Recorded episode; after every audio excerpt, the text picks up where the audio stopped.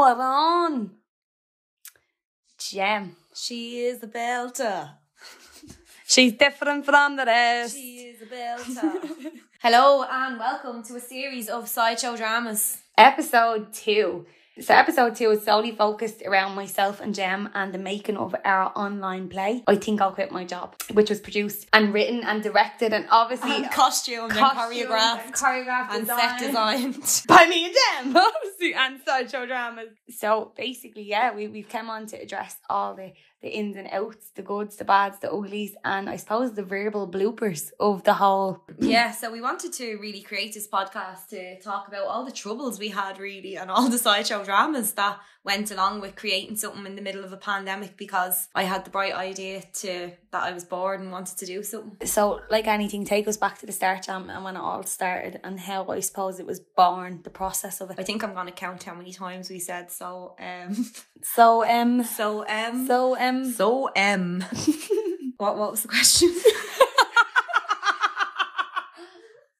not a day, folks, not a day goes by. So yeah, the play would have been originated, I suppose, from a collection of stories and tales and myths and stuff. True and untrue, I suppose, to some degree, and ninety nine percent true events, I suppose, um, that happened in in clubs um, by people we know or people they know. And it was born then, I suppose, in Jem's kitchen. It was it was born as a baby in your kitchen on paper, handwritten. it's based around two strippers in Dublin and from being in strip clubs, having friends that work in strip clubs, all that kind of stuff. Um, I just realised that there was so many funny stories and so many different aspects of it that I guess someone from an outside point of view, um, I hadn't really realised was the case with a lot of these uh, strip clubs and I really wanted to create something, explore that side of the sex work industry, you know, within a strip club. And the whole thing, I suppose, we get this. We obviously know a lot of people involved in, in the strip club scene and the sex work industry in general, and we get this kind of in hand view of it. Like you know, we get to see it from from a very close perspective, as well as being, I suppose, on the outskirts of it, you know, and not being directly involved with it. Being in live theatre, we wanted to bring this to a live audience. You know, make people talk about something maybe they haven't addressed before. So, in saying that, it was wrote for a live audience originally. when I created it, I wanted it to be with a live audience, you know, that you could break the fourth wall, bring mm. the cabaret experience that we have into the play and really get into the audience. Um, I think the biggest issue with everything was finding that level of respect that nobody take the piss out of of the story because there is so many funny aspects of it but at the same time being as respectful as we can towards the dancers that we know and dancers that we don't know too like you know in the clubs that was probably the biggest aspect of it when we were creating it is that we wanted it to be true to what it is but also keep in mind that like you know it's it's actual work for some people so we wanted it to keep it above board as much as possible like. Yeah, and in saying that, then obviously because it was wrote with such a suppose a dark sense of humor and a dark comedy, it was wrote to break that fourth wall and to kind of you know make people laugh. It was a very difficult play to adapt into film in that sense. And then COVID came along, obviously, and I feel a bit blessed even being able to sit down and just do this podcast with you now because I know I feel like this when it was being created, even even the scripts, like you know, where if it was before COVID, we could have just sat down and and and hashed it out. Like, man, no, I don't like that line. I like this, but instead we're sending scripts to each other, and maybe Sean, like you would have said to me, oh, I don't find that funny, and I'm going, well, that's because you're not in person with me, looking at me. Actually, have this media in the way of us, like in in of trying to of not being able like, to be you know. together, yeah. And then doing these kind of separate rehearsals during COVID was an experience for both of us, you know, as actors. It's not something we've experienced before. Having to diversify and grow has always been something performers have had to face, but never alone, you know, never actually alone and not surrounded by other performers and, you know, helped by other performers to, to grow and diversify. So it was important for us all to do that individually on our own, as well as still being together and making something. It was a very Oh, difficult is it, process. Like it was, it was the constant thing of phone calls, emails, Zoom rehearsals. It was all pretty crazy. Like, and again, something that I'd never been through as a performer. So it was very frustrating at times. And then because I suppose moving on to the next point of it is when we did decide, oh, okay, we'll get into the rehearsals properly. We couldn't rent any studios because everywhere was closed over lockdown. So we had to rent a private space and actually turn it into a whole studio. We had to get mirrors up, floors down, paint it, scrub it, clean it. So, folks, Gem being Gem, basically, we don't have a studio, let's make our own. And that's what we did. We basically moved into the most unstudio like place, turned it into a little mini heaven in the middle of nowhere kind kind of and yeah like we'd we'd no choice i think when we we were rehearsing like in the sitting room and the kitchen and stuff like that. And you know when restrictions did lift a little bit and it was just crazy like that we didn't have the room to stage what we wanted to do. So Yeah. i knew we just kind of needed somewhere. So got in touch with this mechanics yard basically that i know and rented this tiny tiny little space but i took it on for three months just for the rehearsal process of the play you know so that we had somewhere to work all the kinks out in order to transfer over to a, a theatre stage like to be filmed And it did, it became a little haven, I suppose, for us. And if the walls could speak in that studio, by God, the stories they would tell. Rehearsing it, getting a studio, bringing it in, and finally being together rehearsing. That was a thing. Like, so we had rehearsed separately, you know, read scripts separately, learnt lines separately, and then I suppose came together after maybe three months of not seeing each other. Like, and Yeah, like there was probably two, three months alright where we it was all just online and it was so hard. And I think when we finally got into the studio, we realised that certain parts of the script just didn't work and had to be cut. Other parts were hilarious and they were added into. So I think we both felt a lot more creative like as soon as we got into the studio and were able to bounce off each actually other. bounce off each other and have a laugh with it. And I think the other side of it then, like when you're self-directing and with there only being two cast members, it was very hard because I was being critical. I'm only going to be critical towards you and you're only going Yeah. to be critical towards me. So that was very touch and go at times. Yeah, It it felt like it felt like a pick and what do you mean? What do you mean? I You didn't so say the many line, issues in my face. You have so many issues you're just bringing stuff up. There was there was times where I don't I don't think there was times where we were going to kill each other. I wouldn't say to that extreme, but that we were definitely some of it was very hard to take. You know, when you're trying to do your best and someone is like, "No, you're not doing that line right," or you're not standing where you're supposed to be. It's very hard. Yeah, and for me, I don't know about you, but for me as a performer, it definitely like myself and Jem obviously have a background in college, and we've obviously done professional act. We've trained professional actors in theatre and stuff. But I suppose I felt it. I done cabaret, and there's a lot of acting and dancing. But I suppose serious lines and acting was something then we to redevelop your acting skills and go back to them books. Really, wasn't it? like it was a one act. we hadn't actually acted. I one- suppose I hadn't learned was- a script in about four Yeah, years. no, like I don't think I'd ever learned a script. Like even in even in college, I was very reluctant to do any acting because I just never had a. our Jem wants to dance her way to dance. Stardom, oh and I just want to dance in the ballet.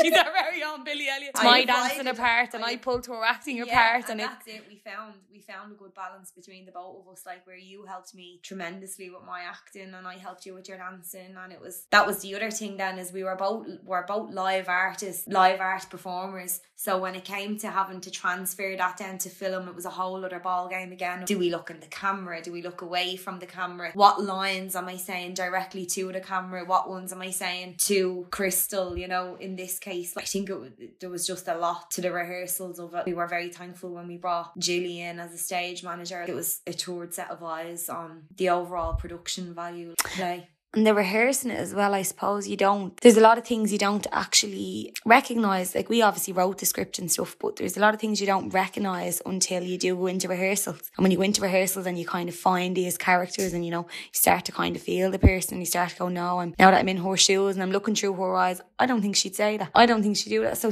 then changes came to our script. You know, we Oh, started to nearly almost That's redevelop it. the script Yeah, again. whole- I think overall there was like 17 drafts of the script. Yeah, There yeah. was a lot of changes, and then it even went that on the day itself, there was a thing where we were like, "Oh, we go through the doors to the right, past the pissy toilets, and you're at the bar." And it was a, a little section that we did it a few times, and it was like a up- repetitioning Yeah, dancey kind of. yeah, it was a repetition piece, but we ended up cutting that on the day in the theater. It was like, no, that's actually not working, so we scrapped it. It just got striked com- 86 completely off the script. And then when we were doing the editing, it ended up we ended up cutting more stuff and changing things around because it, it we just felt it was better done. Like so, I think again, I said it in the first podcast. You have to be able to be diverse if you're going to if you're going to survive in this industry. You have to be able to to just change. Even though like like that, I might have wrote something that I thought was very funny, and you Mm. had to say, "Sorry, Gemma, that's that's not working. It's not funny." Or, Yeah, or I had she should say disagreements with costumes. That was a couple of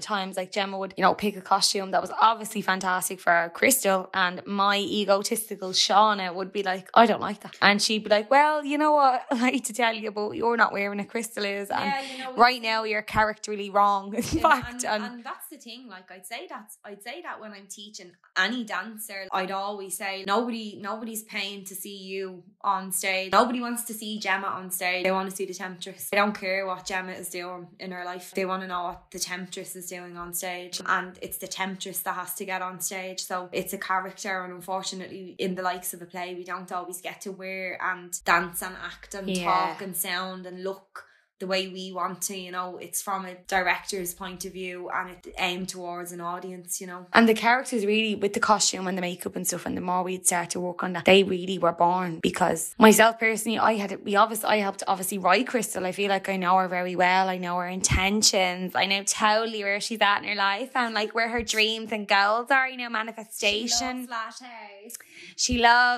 and work walks in the Phoenix Park. Even even at that, like there's this tendency to judge your character as an actor, you know, and you go in thinking you know what they are until you start trying to play. And you start realizing, mm, maybe I judged her a bit here, you know, maybe this is not why she's here. And you kind of start to redirect your motives again. The character again, once again changes. In costume and in makeup, you feel slightly different again. Yeah, I think again from being in the strip clubs and you know I'd see firsthand girls that are in their three or four years and they're dancing and they have their regulars and then a new girl will come in. They'll be all full of positive vibes. They'll get loads of dances because they're only new in the door. It's not that nobody likes them but I think nobody likes the competition in a strip club you know and they're always irritating and they just don't know what the crack is. They think "Oh, I'm gonna be a stripper. I'm gonna go in there I'm gonna make a fortune and it's just gonna be really easy. they don't understand that you have to talk to all these different customers you have to That there is a craft to it. That's be charming blank. crazy ditzy and smart It's you a know? fine tuned art. Like it really is. art stripping getting the dance you know i'm sure anybody if they're maybe confident enough can can do a,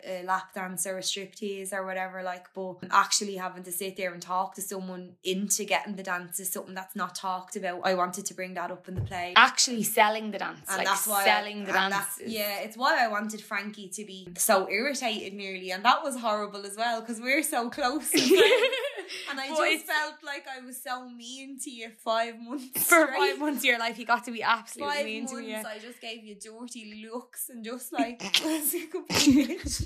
But I feel like the both of them, it was very important to rep- for us to represent the both of them because neither neither stripper, neither, you know, um stripper or like hypothetical stripper is wrong. Like neither of them are wrong. The new girl in the door is not wrong for being happy. and the girl that's there years is not wrong for being pissed off. Do you know what I mean? It's exactly. just one of those jobs. It is. It's one of those. It's one of those um fucked up roundabouts. Like you know that nobody nobody's in the wrong, but everybody has a right to be annoyed and like yeah, and I think we wanted that yin yang to be I want- I wanted that yin yang. I wanted that absolutely delusional newcomer to this old school. You don't have a clue, like you know. And I, I think um anybody who saw the Hustlers movie, it was quite funny to me because glamorized from Hollywood. It, you know, it was like this old school stripper is going to take this newbie stripper and she's going to teach her all the tricks of the trade and she's going to be so kind to her. And it's like it's kind of not the case over here. Over here, you're going to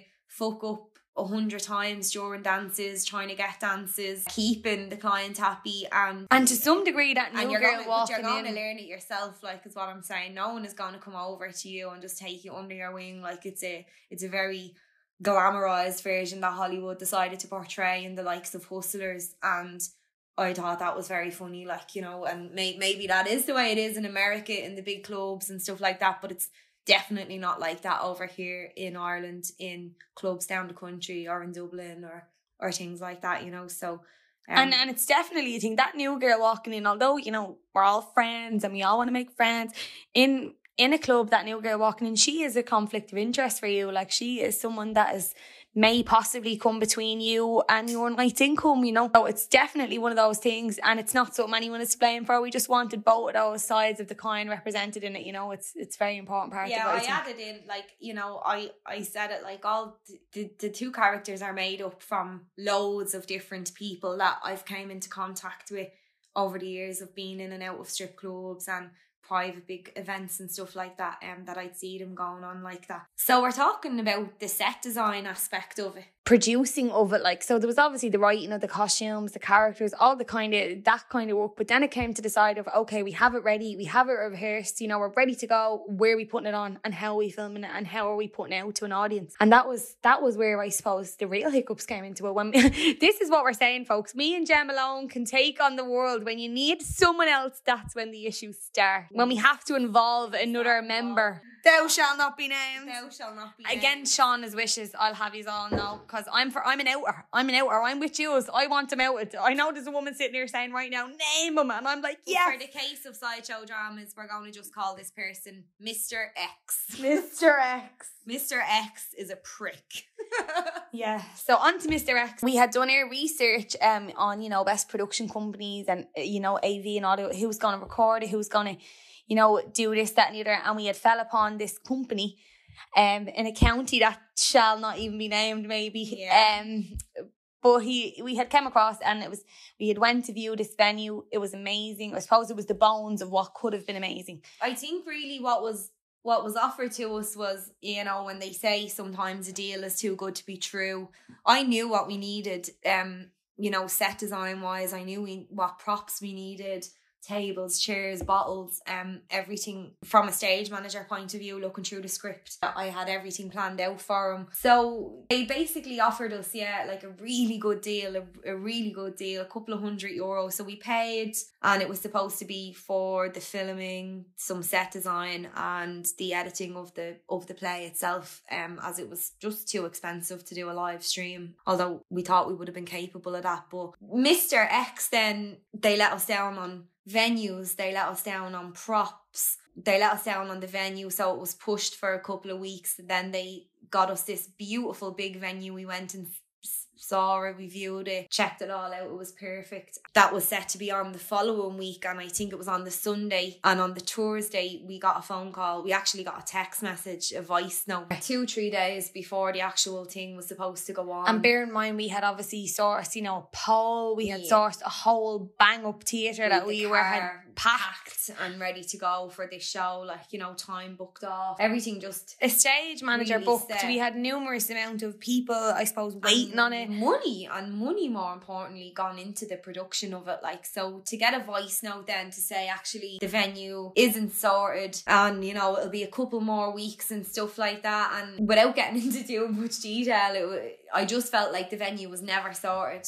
I felt instantly like it was a lie, and I probably could have dealt with it if they had just said, actually, look, I fucked up the dates on that or whatever the case is. I could have, I could have got on with it, but there was a, a nonchalant, uh, we'll, you know, we'll film it next week or the week after. And my biggest issue when it came to that then was because we were deciding to do it as an online thing, the government had been talking about coming out of restrictions. Obviously, with the arts being one of the four sectors to close due to COVID. And well, even now doing this podcast, it's still not officially open at the minute. There's 200 people, I think, allowed outdoors. And that's only because the government broke their own rules and then changed the rules after. So honda honda go on the Leo. The arts is still being fucked over constantly, like, and it hasn't opened back up yet in Ireland. My issue then was a time restraint because they were talking about lifting restrictions at the time, but we were doing an online play. So with the talks of outdoor dining and stuff like that back on the cards, people aren't interested in sitting at home and furthermore and like watching a play. Though, we had put in all of this work through a whole lockdown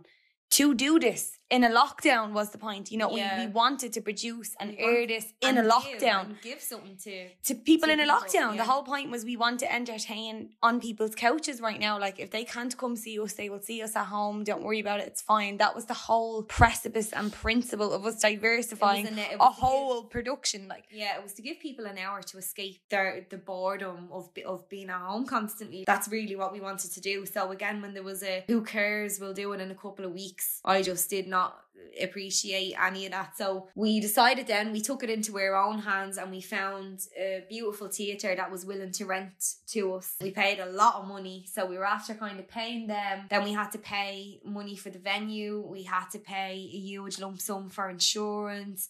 Um, I think the budget doubled. So kind of overnight. It was overnight, it, it and it was that doubled. moment of you know when you get so far on something and you've spent maybe it's your car and you've spent so much money on it and you need to spend more money now. But if you don't spend that more money, you've lost everything you have spent. So was that real moment? Do we just spend more now? Is that just what we do? Or do we stop spending, our losses? But we'd invested so much creative energy as artists into this that there was no going back at this stage. It was in for a penny, in for a pound, wasn't it then? Like it was, you know, it was rehearsed. It was um like we said, we actually had to physically build a studio in order to rehearse because we couldn't rehearse anywhere. We couldn't rent anywhere. So we had to create our own and stuff like that. So it was a it was a really big deal. And that time constraint eh, pressure on me was was the time constraint caused an unbelievable amount of pressure um on my life at that stage because again people were starting to go outdoors they didn't really care about shows being done online i wanted a really that and shows that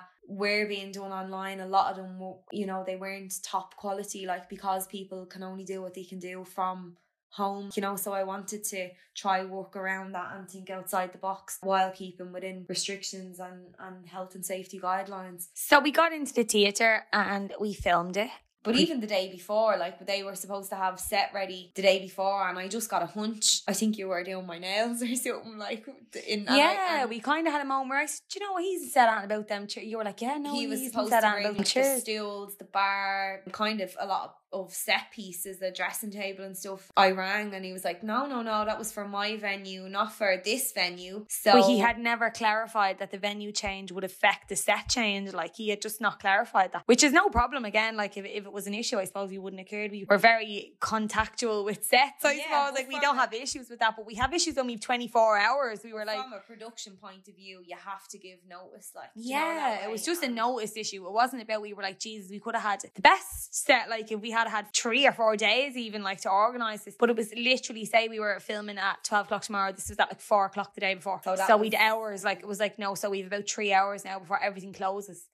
just running around like, and it was it was just Random shit that we needed. It was just like- random stuff that we were like, oh, we and need it was this. pressure that shouldn't be on the, the day before a performance and it's kind of why when you're in this situation of you're going oh i'm the costume designer writer uh, actor director production manager stage manager makeup artist It was kind of that are we done yet vibe when you're managed just every job. It was like who's your PM, we're the PM. who's your SM, we're the SM. you know and who designed your lights we designed the lights But for that reason, as an actor, all I wanted to do was be at home, relax, Meditate. try wind down the day before a show, like so that I could go in the next day rested and giving me all. But as a stage manager and production manager and the producer of the show, I'd no choice but to run around. And even from a director set des- design point of view, we had to go like, no, them chairs don't work, or well, that doesn't work with that, or and we forgot the two chairs on the day.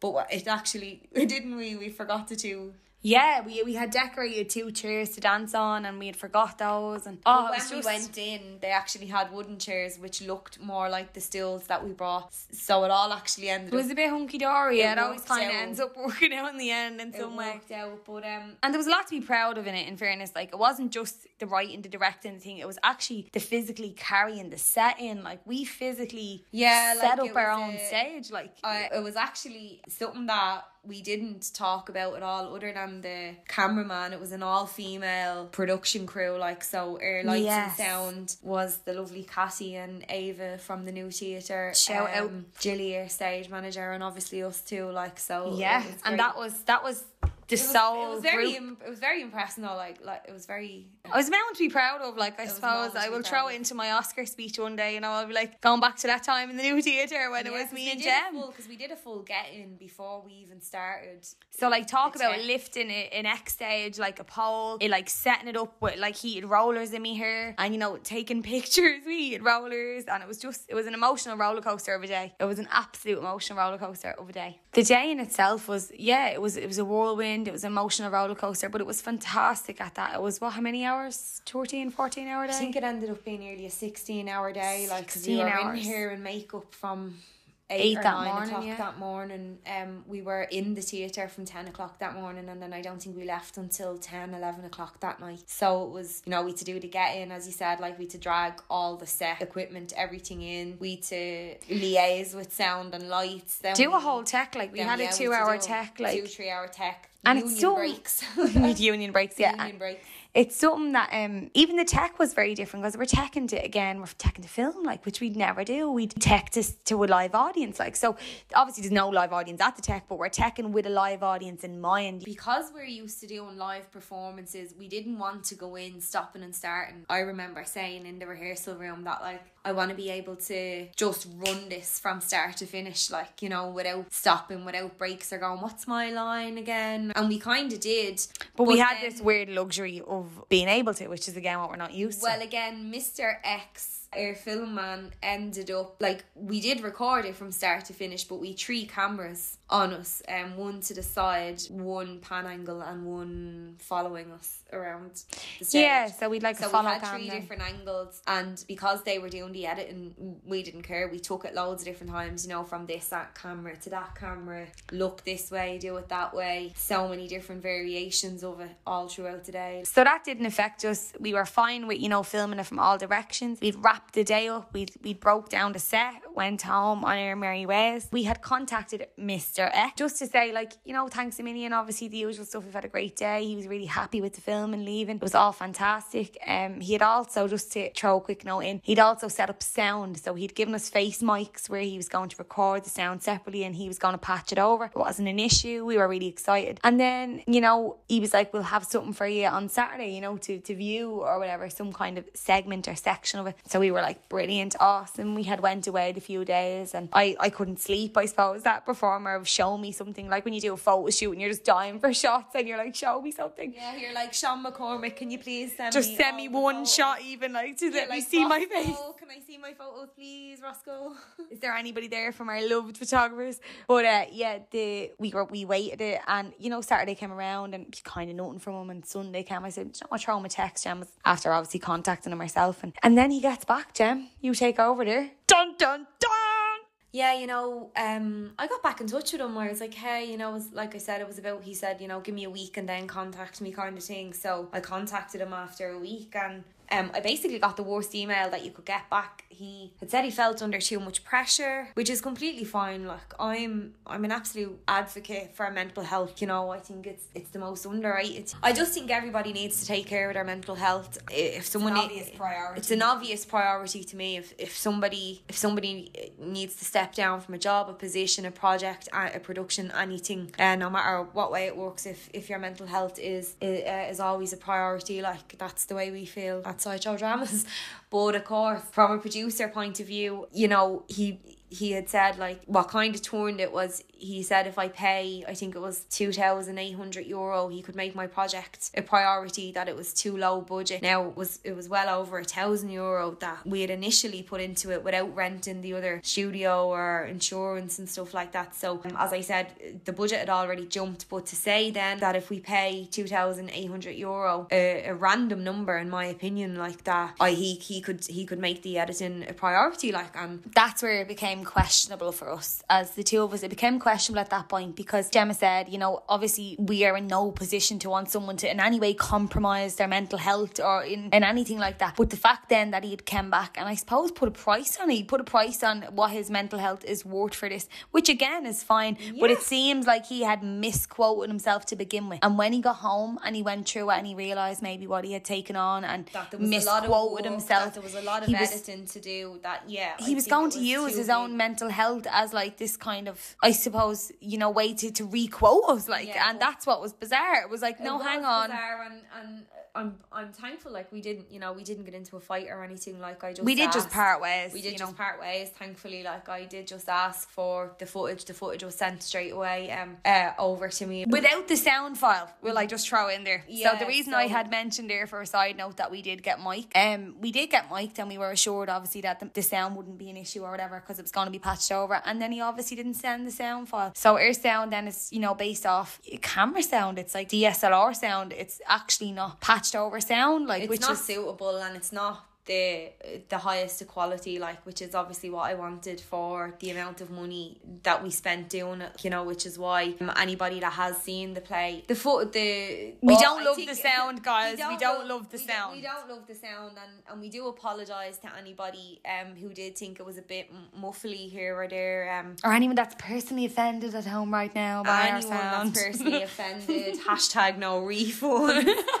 we do hope you enjoyed it and we do know it was as clear as we could have possibly made it like but to, to the way we looked at it is when I got that file I think there was about with about a thousand different clips in each folder. Um, some had sound, some didn't. Some were from different angles, and they were all. It wasn't oh crystals scene two camera angle. It was all just numbered and really confusing. So it took like a week just to go through the footage, like without being able to do anything with it. Then I had to. And the momentous part of all of this, folks, is this play was completely edited by Gemma. Gemma herself solely. So when all of this went down, again, see if someone had handed me those files in a physical bag, I would have absolutely fucked them in the wheelie bin and walked off and been like, I think if most there's a thousand euro gone. I think if most people had a looked at the file, They would have ran. just- They would have just ran. They would have went. Ah, look, we're gonna have to pay someone to do this. But I'm very lucky. Sean McCormick, thank you very much. Another shout out to Sean McCormick. He told me about um, some editing software and stuff like that. I was, uh, you know, so I was a week going through the files. I was maybe a week messing around then with the editing software. And I think all in all, it took about a month of sitting there day in, day out. Obviously, I've other projects going on. I'd Hell on Heels going on. and a full family and being a stage manager to the Dirty Circus while like that producing Hell on Heels, an actual Yeah. show. And huge congratulations to Miss Memphis Shell, Queen of Shout Hell. outs, Queen of Hell. Queen of Hell, Memphis Shell won the amazing Hell on Heels Awards, yeah, that we just produced. So that was all going on. And yeah, we'd online shows with the Dirty Circus, we'd meetings for dates for future shows. There was um just so much going on, so much going on at the same time of having to basically learn this new skill that I'd no understanding. Like I've never edited. I've I don't think I've even edited like a She won't edit a picture. photo. I Like won't she's, I, I edit the, edit the photo. Like, Like I might stick a filter on a photo, but in New York, as she says in now, New York. Do you have that New York filter? um, but I don't. I don't actually edit anything. Like I'm so brutal with stuff like that. So it was a whole new skill that I felt I had to learn. And with the play, that was it because it was my first time producing. It was my first time editing. And then I decided, oh, do you know what? All strippers pole dance. So I'm going to learn. Um, you know, I did a few beginners classes in pole dancing and I know a few moves um on the pole, whoop. But uh so I decided um, you know, I had to do a, a pole routine, like so that was a whole other skill that I had to learn for that play as well. So it was just it was complete from start to finish, non-stop. It was. It was a very big learning curve. It was in- a learning curve in so many different ways, and again, it goes back to that being diverse. Like where we'd so many obstacles put in front of us. With oh, the script is ready. No, it's not. The script is ready. No, Yeah. it's not. Yeah. Um, to to viewing it, to online, to hiring people, to letting people go, um, to editing. Like it was a, a really really crazy experience. Like and then it was a really crazy experience. But um, to I'm so happy. Are you happy? I am. I am happy. I have a sense of relief about it. When we sat down and looked at it, it was funny. We, had, yeah, like, we did not hear. we did not hear. We kind of both agreed. Like now, Gemma had been editing this, so poor Gemma was tortured with it. She had. She was like on loop with it in her head, lying about asleep, thinking about it. Oh, yeah, like- Where I got this lovely, I think, break away from her for weeks. Where I was like, "How are you getting on?" And she's like, "You're empty. How are you getting on?" So I do my head in. I'll smash her head. Because oh she knew I was as useless, like, oh my god, I was as useless when it came to any of it. And I was like, it was one of those things only one person could do anyway. Even if I came over, like, I'd be kind of just sitting watching you. I think it'd be more annoying if there was someone sitting Yeah. there down your neck because loads of it is sitting there going, "How do I do this?" What and I re-listening to a clip over and over again. So we're real happy, I'm obviously, real now that we're again. And we sat down, we had the night, we watched it, and And I, I and I think I the whole time you were you were watching it, watching me because you had watched it so much. And Jen was like, "What do you think? What do you think? Do you like it?" Do you like-" And I was like, "It's unbelievable." We got to the at the bloopers and we did. We the whinge. The bloopers were so much fun to do. That was actually such a fun part of editing It was. because we knew we kind of agreed that we wanted bloopers in it. we knew there was going to be bloopers anyway, and so you know, when I watch Life, I love the bloopers. That is like I would skip it through a film for the bloopers. Like I want to see the shit that goes down, like the real Rush shit. Yeah. Rush hour bloopers are the best. We we knew we wanted bloopers, and I don't know. I just think I was just so happy, and I was uh, I was extremely proud. Like for for one of our first pieces of work for sideshow dramas, I was very proud. Yeah, It was, I- a prou- it was a very proud moment for sideshow dramas, and I'm just really really happy with it, and I'm glad you're happy with it.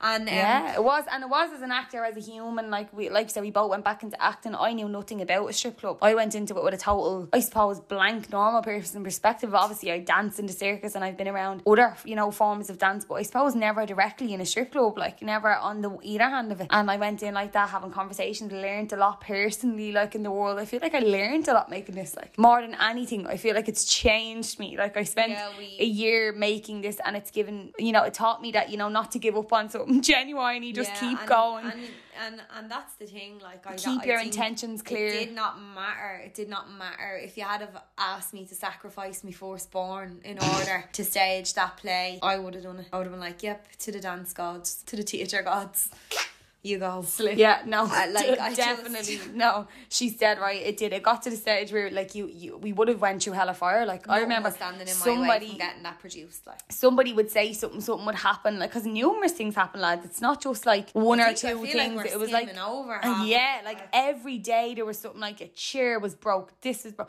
You know, couldn't get a pair of shoes. Couldn't. There was just something. There was always felt like something in the way. Like, and it, it got to a stage, I suppose, where we stopped even acknowledging it. We stopped acknowledging things going wrong because we were like, no, we're refusing now to actually give it. just- succumb was to just something, now. It Like, was just ended up like, oh, that's just another thing that needs to be sorted, like, and it will be sorted, like, and it did. It did. Like, that's the funny thing, like, for the amount of obstacles that got put in the way, every single one of them was smashed and just like dealt with to the best of our abilities. Like, I found, like, you know? yeah, everything was dealt with in due course, not an issue. Like, and it did. It went ahead. We're very proud of it. Um, but it's even now. It's gone past. It's gone past the point of it. So what is the next? I think so. Yeah, Mr. X was um also unfortunately supposed to be selling our tickets for us, so we had to we had to go with a different company. So we had to do a whole that was a whole other day of research and okay, who can Host. handle, who can host an Yeah. online show, who can sell tickets for us, who can. Um, I have obviously uh, the website www.sideshowdramas.ie. Shameless plug. Shameless plug. I have the website there, but I was like, okay, can I put the play on that? Does it does it work like that? It was all very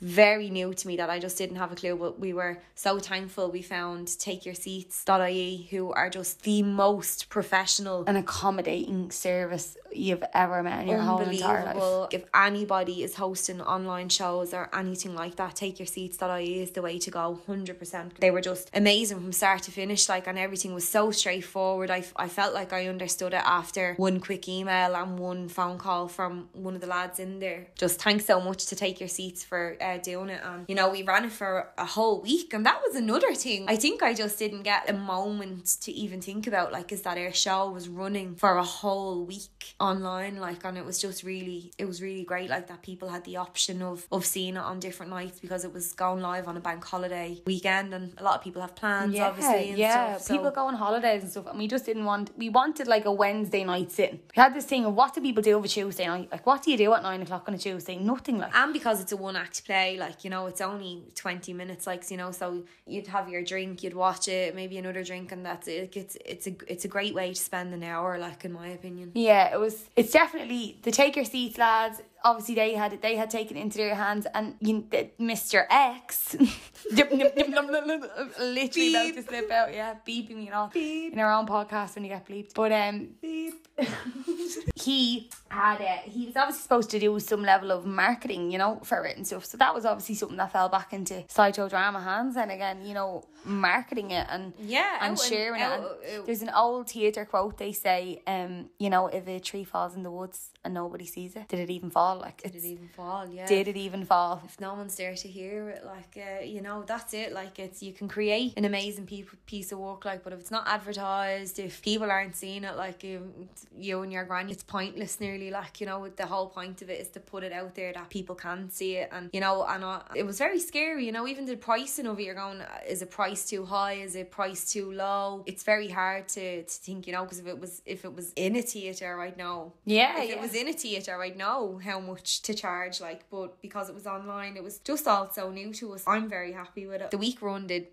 absolutely unbelievable. Like, Yeah. we're getting the feedback off the lads. We did great on ticket sales, so we just And want to thank your for everyone for the support. Like, you Oh know, yeah, yeah, absolutely. Everyone who bought a ticket, like, I can't thank you enough, and I really hope you liked it. Thank you for holding in there with us. Thank you for supporting the art, watching the two of us go mad for uh, a while on stage. And listening to us now, talking shy, thank you to whoever's listening now too. Because this is something we talked about for ages then, making a podcast at the end of it all. Because it was just so much involved. I'm used to, you know, when something would go wrong, I'd be like, babes, for the podcast. You know, this is all for the podcast. Yeah, it was. It was actually. got it us through it. It was something that we did say, like you know, where there was times where I wanted to get onto a Facebook post and just rant, fuck this and Yeah. fuck everyone. And I remember several times you being like, "No, just save it for the podcast. It'll be unbelievable." I kind of got to the stage Do you know, where. Adele said she needs someone to filter her Twitter. I kind of got like that. I like Gemma would have to send on posts for us and be like, "I'm writing this, I'm sharing this," and I'm like, "Don't share that, please." Share. So- we'll put it in the podcast. put it in the podcast. So um, it's a, a good therapy trick for everybody. Like, uh, just put it in the podcast. So where is she going then, Jem? Where is she going? If she was a bird and she was to fly far, far away, where would she be going? Where are we going? Well, I think I'll quit my job. Well, I think we're going to quit our jobs, aren't we? with the help of God. The ticket the- sales were great, lads. You've This actually been- retirement you've been able Oscar to- speech. You've enabled us to actually quit our job and not have to shake me ass on stage for not even minimum wage. Like, Get a whack. let us pay tax. So, um, if you haven't seen the play, you can still watch it now online. So, um, if you go to sideshowdramas.ie, you can rent it for five euro for seventy two hours, or you can purchase the whole play for ten euro, um, and then it's just yours. You can keep it for. You can bring your nanny over and You watch it with her. You can watch it multiple times if you buy it for the tenner. Like If that's what like you're that. into, So- you can watch it every night. We're Um, all right with that. So I think while restrictions are in place, I think like maybe fifty people are allowed into theaters at the minute, and I just want I want to bring it to a live audience. Like so, we're definitely I think in agreement that we're going to bring it to stage when we're able to get an a full audience back in because. 100%. Because we had to cut so many jokes and so many sections of it out because it just didn't transfer from a, a live audience theatre to a film. So, so I just think we're really excited to bring it Yeah, we're really excited to bring it to a live audience because that is what it was originally wrote for. That is what it was wrote for. It was wrote for those laughs, those comedy sections that are just made for live audience. And the both of us can't wait to get back on stage. Irrelevant of it, we're getting back on stage. Yeah, we're getting back on stage, but basically we were in talks with some dramaturgs. Basically, we're taking on some professional help with the script, and we're going to work through it and make sure it's basically perfect for everybody for people coming into the theatre to see it. We have three venues that we have booked into that we're just dying to share, and it'll be announced really soon. So make sure you keep your eyes open for that if you haven't seen it, or if you have seen it, because I think even if you've seen it online, it's going to be different seeing it Absolutely, live. yeah, it's going to be a different atmosphere. It's going to be, And we hope that if you've seen it online, you only want to see it more live because that's that's what it was made for and that's where it's really at. So yeah, um, uh, we've three different venues booked in, all in Dublin, and we're looking at one in Galway, and then I I'm hoping to. Oh, she's gonna say it. I'm gonna go. Oh, she's going to say yeah. She is going to say We're going to take it on tour all over the country, um, and we're just so excited. Like, so we hope all our friends over all the different counties will come see us. We're going to be doing some comedy festivals, and we're doing a few film festivals as well. So it's actually, I think we're pretty booked up for the rest of the year. Woo! yeah, yeah. I think we're pretty booked up for the rest of the year with different dates between online things, live performances. Um, so that's just I'm over the moon about that. Really. Yes, absolutely. It's deadly. It feels like it's feels like it's coming home now. It feels like it's funny because usually when you do a performance, it's the build up to the performance, but the performance just feels like it was just a, a, an aspect of the whole thing. Yes, yes. It feels like it was um it was just part of, of, of teching it, I suppose, was just doing this online run of it. It was fantastic. And now it's like the big guns. Now it's like we're bringing it on Now stage. it's the big ones. We've some festivals, some film festivals, and some comedy festivals, and some live performances booked in. Um, so we're just too excited. It is very, very exciting. But if Exciting you time. if you haven't seen the play again, go on to sideshowdramas.ie and watch it online, or you can keep your eyes out for when tickets go on sale for some of our venues that we're booked into at different dates from now until Christmas. We'll be announcing them over the next couple of weeks. Yeah, so follow the Instagrams as well. Handles mine is Shauna.says. I don't know what mine is. God, the only the only famous person who doesn't know her own Instagram handle. How famous is that? How amazing is that? when You're like, what is my Google it? I don't know what my own Instagram is. I don't look myself up. We want to thank everybody for listening. Yeah, and thank everyone involved sound. and all our family and our friends for putting up with us for months. Yeah, Any venue everybody. that dealt with us, you all know who you are. The new theatre was absolutely unbelievable, lads. If you if there's any sort of productions going on there for tickets, go buy them. Take your seats.ie. I want to thank the Dirty Circus for sponsoring. I think I'll quit my job. They have loads of upcoming shows coming up, so keep your eyes. And we'll be that. there. And we will be there with our costumes on and off. A personal thanks to Jilly from the both of us as friends, as fellow artists. Jill Dog. Jill Dog, thank you for everything. And yeah, to each other, thank you, Jem. Thank you, Shauna. Thank you, Crystal. Thank you, Frankie. Tell me something interesting. Is that a wrap? That's a wrap on a series of sideshow dramas. Peace. Bye now.